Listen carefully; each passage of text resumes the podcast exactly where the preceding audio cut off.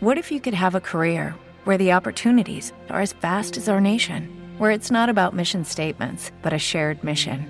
At U.S. Customs and Border Protection, we go beyond to protect more than borders from ship to shore, air to ground, cities to local communities. CBP agents and officers are keeping people safe. Join U.S. Customs and Border Protection and go beyond for something far greater than yourself. Learn more at cbp.gov/careers. Este podcast forma parte de Evox Originals. Disfruta de este avance. Luces en el horizonte con Luis Martínez.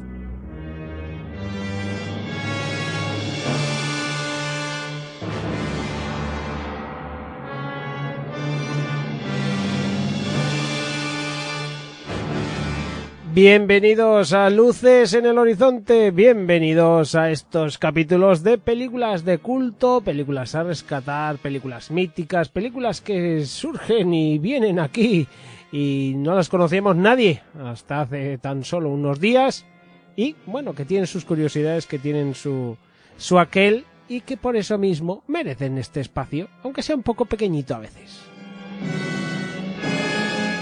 Ya sabéis que como siempre en Luces en el Horizonte está con todos vosotros Luis Martínez Vallés, que está dispuesto a contaros la historia. Hoy toca irnos a 1950, la historia de mensaje de otro mundo. Banco Squad.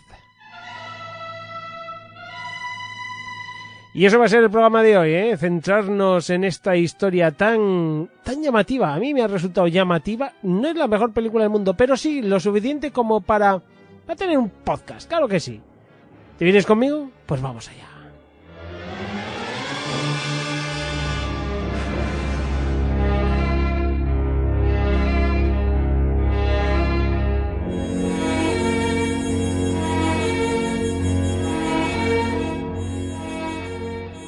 La historia de Banco Squad eh, nos enseña cómo un hombre que enseguida vamos a entender que es un policía, Steve, nuestro protagonista, está enseñando a unas personas eh, como una especie de, de proyección en la que, bueno, va definiendo lo que son los, los timadores que echan las cartas, los que dicen adivinar el futuro, los que a lo mejor en ferias eh, juegan con ruletas, juegan...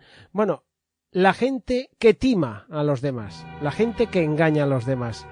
Él es parte de ese escuadrón antitimo. Y bueno, enseguida veremos que, por ejemplo, el comisario querrá hablar con él para ciertos asuntillos que empiezan a surgir. ¿Conocéis a Rand de homicidios? Claro. ¿Qué tal, Rand? Acabo de venir de cubrir un suicidio en el Hotel Gailmore. Un banquero retirado del oeste que se llamaba Burke. Le dejaron sin blanca en una falsa operación de bolsa. Revisando sus pertenencias, encontré todas estas revistas sobre horóscopos, astrología y adivinación del futuro. Puede ser un asunto para la brigada antitipo. Si os puedo ayudar en algo más. Gracias, Rand. Hasta luego. Este suicidio es la tercera tragedia en tres meses causada por un timador.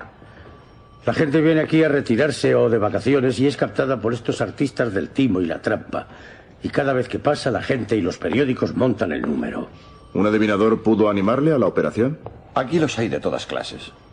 No estoy seguro, pero parece obra de un timador organizado. Hasta ahora ha sido listo y ha borrado sus huellas. Pero hace falta organización, informadores, señuelos, embaucadores. Si el cerebro de esto ha utilizado a cualquiera de los farsantes de Los Ángeles, le atraparemos por ahí.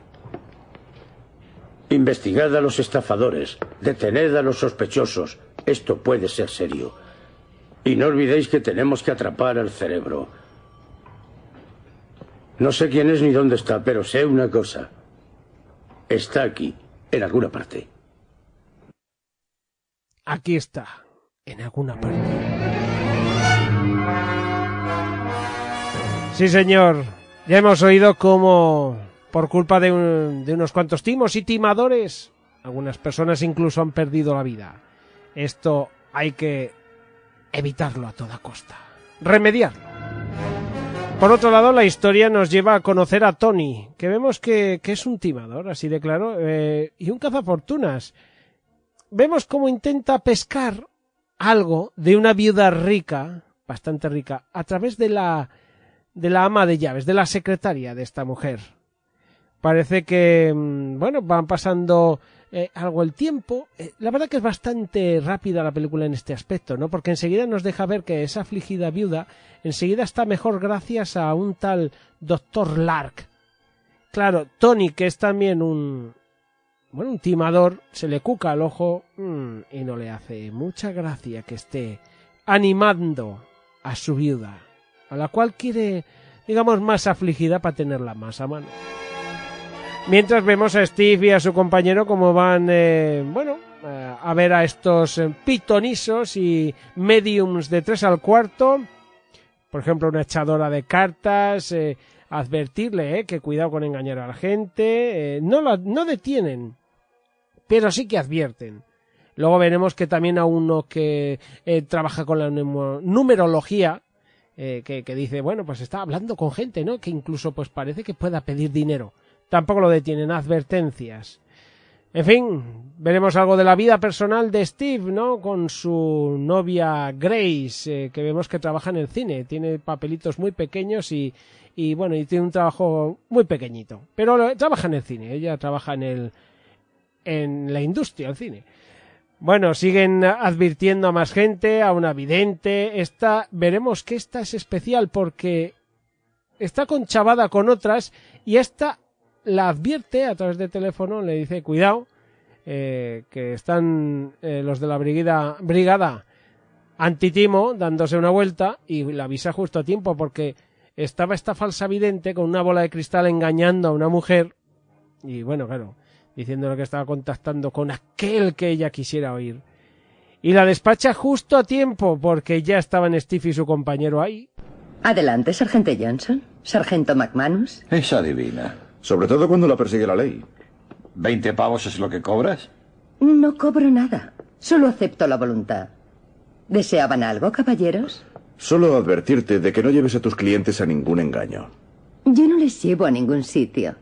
Solo les cuento lo que veo en la bola de cristal. Intentaste esa excusa con un juez de Denver y te cayeron tres años. ¿O es que lo has olvidado? ¿Vienen a detenerme? No.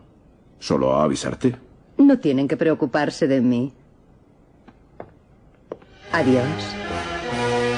Seguro. Está evidente, veremos enseguida cómo recibe la visita de Tony.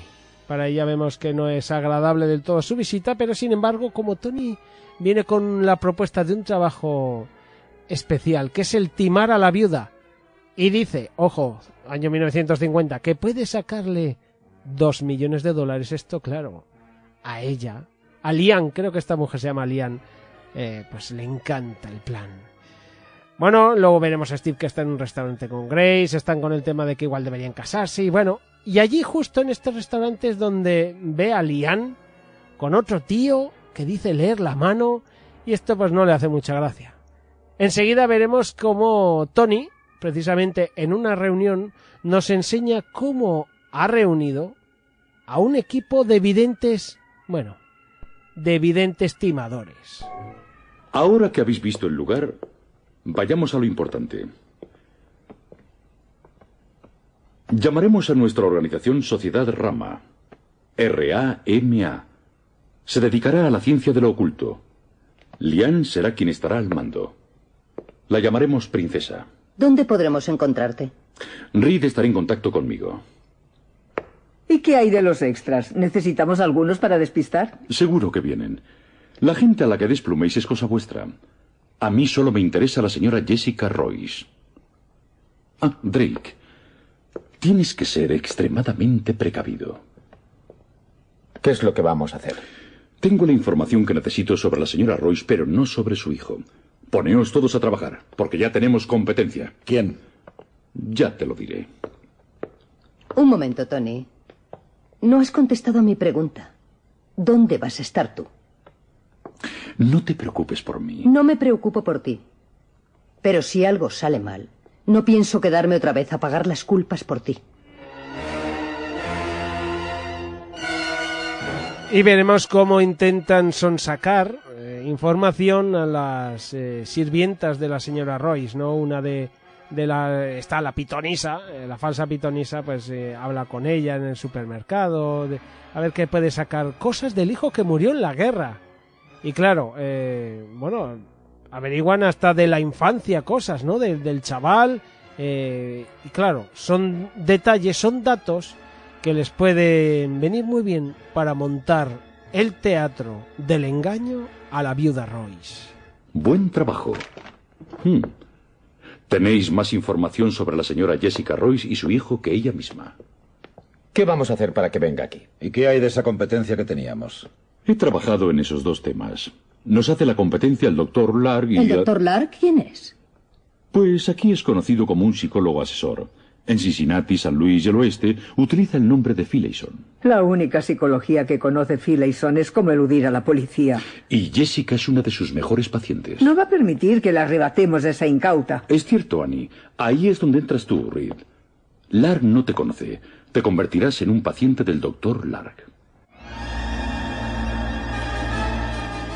Y con esto conseguirán acceder al Dr. Lark, al cual enseguida amenazarán. Tiene ese pasado oculto y el chantaje no tarda en aparecer. Quieren que como la viuda Royce le hace bastante caso al, do- al Dr. Lark, que le, le aconseje ir a una sesión, a una de esas reuniones, a la sociedad Rama. Y sí, Pronto veremos como la señora Royce y su secretaria están allí, se han presentado allí, la sirvienta, bueno, la secretaria es una secretaria, eh, le- le dice, pero bueno, ¿por qué estamos aquí?